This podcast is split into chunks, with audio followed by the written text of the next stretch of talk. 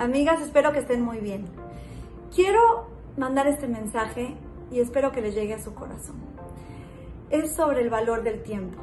Muchas veces perdemos el tiempo, no le damos el valor suficiente y uno de los motivos principales por los cuales hemos crecido así es nuestro reloj circular. ¿Qué pasa con, el reloj circular? Van pasando los minutos, van pasando los segundos, van pasando las horas y vemos nuestro reloj y son las ocho y media de la noche. ¿Y qué decimos? Mañana otra vez van a ser las ocho y media de la noche. Pasado mañana otra vez van a ser las ocho y media de la noche. Pero amigas, no es así. Raviuni en México trae un ejemplo extraordinario con el cual podemos ejemplificar realmente lo que es el valor del tiempo y nos puede ayudar a realmente valorarlo y realmente aprovecharlo. ¿Qué pasaría si el reloj de nuestra vida, nuestro reloj de la mano, sea un reloj horizontal?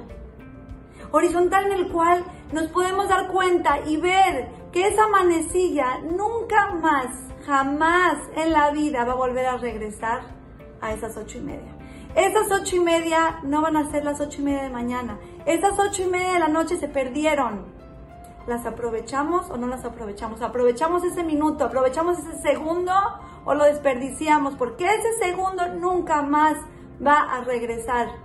Amigas, tenemos que saber aprovechar nuestra vida, nuestros segundos, nuestros minutos, porque cada uno de ellos tiene un valor inigualable.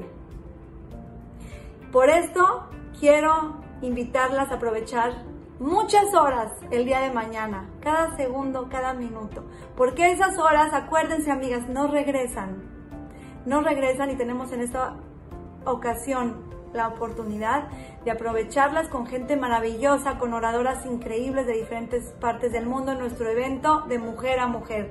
Las esperamos mañana y acuérdense amiga que el segundo de ahorita o lo algo eterno y es un segundo más o es un segundo menos. Está en nuestras manos. Las esperamos, mando el link del enlace de Zoom, eh, vean los horarios, vean a qué hora es en cada país y disfruten un día especialmente para ustedes. Un día para nuestras almas, un día para Shem.